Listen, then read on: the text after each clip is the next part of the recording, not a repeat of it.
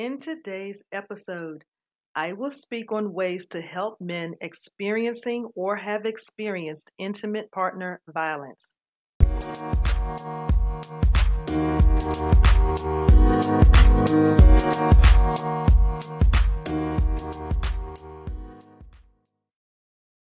Peace and blessings, family. This is Elegant Granny, your creator and host of the Proactive Eye Podcast. Before we start, I would like to thank all of you who attended the launch party of the You Can Anthology I'm a part of with thirty-two co-authors last weekend. It was a great party, and I appreciate you celebrating with us. I had never worked with so many on one project before, and I have to say, it was a beautiful experience. My contribution to the book was sharing my story on being free to be me. For those of you who did not attend, I will leave links to the party's replay and where you can purchase your copy of the book on the blog. Last week's episode was about the impact of intimate partner violence on men. Men suffer from abuse so much more than we realize. Last week's episode contains quite a bit of stats on how much they experience intimate partner violence. It also included some of the ideology that goes with it. If you missed that episode, the link will be provided for you in the show notes and also on the blog. Not mentioned in last week's episode are several statements from men survivors of abuse society takes very lightly. The first being, "It's hard. People don't believe you. I told one doctor my partner was beating me up, and he immediately thought that I was gay." Society can't believe that a heterosexual man can be a victim of abuse. "An officer said to me, 'She must be a really big woman and stronger than you.' Society doesn't believe men like me that go through things like these. What has happened to me is not the same as what happens to a woman. The police told me that if they received another phone call about us, they would arrest us both. When I started to talk about this with my friends, they just make jokes. It is not like what I watched my mom go through. I must have done something wrong. I know that he will change. He was the only one who was there for me when I came out. Where do I go for help? I am not a woman." These are narratives male victims and survivors of abuse should not have to face. As socially responsible citizens, we should support these men change these narratives by dispelling the behaviors and ideologies causing them to experience these statements. It is already a challenge for them to accept what has happened to them as reality. To feel they are punished for what has happened is not okay. This week's subject matter is on how to help these men. There are many ways to help those who identify as men experiencing or have experienced intimate partner violence. Today, I will only list five of them. The first being listen. Listen to not only what they say, but what they do not say. Due to the fears and challenges stated previously from male survivors, they are not comfortable talking about their abusive occurrences because of the way people generally respond.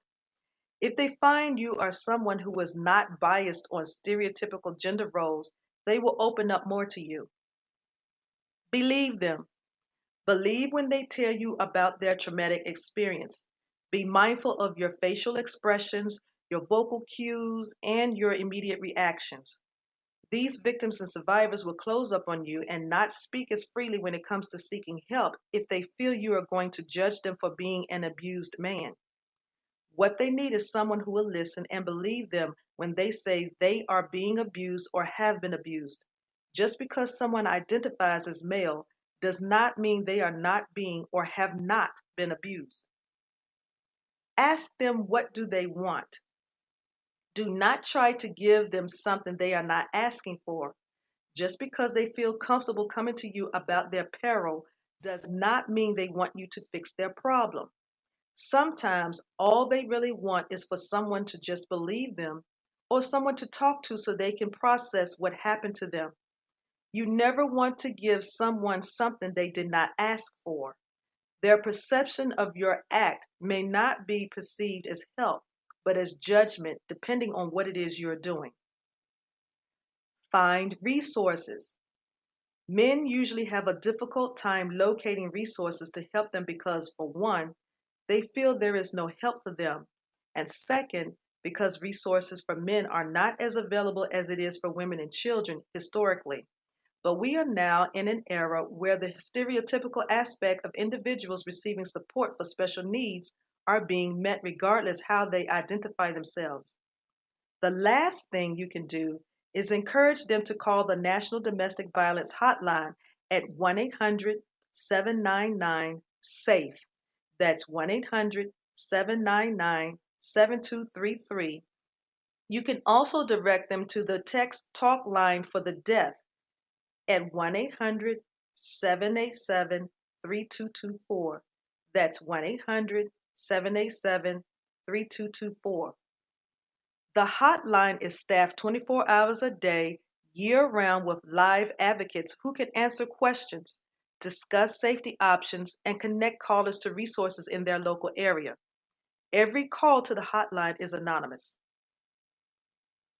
Hopefully, I have said something in this brief episode to help you understand the impact of intimate partner violence on men and how you can help them.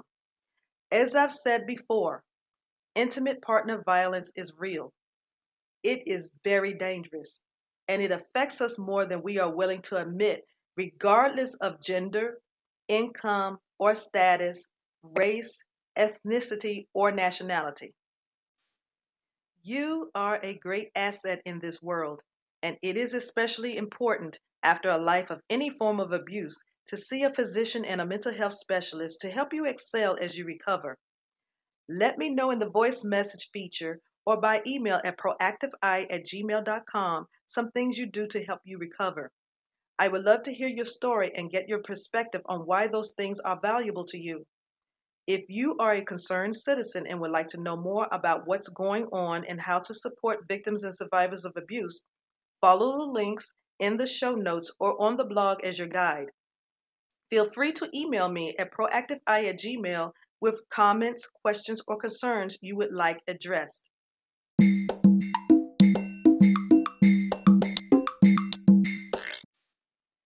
It has been a pleasure sharing with you today. All links to connect with me and free resources are in the show notes. Feel free to download episodes and take advantage of the free resources provided.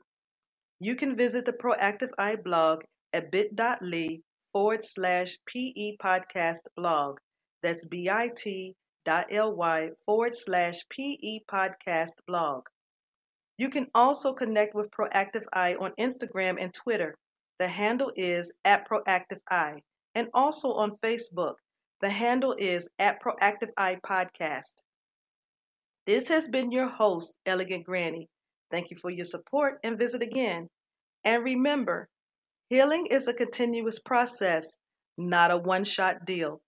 Much love, peace, light, and healing vibes, family.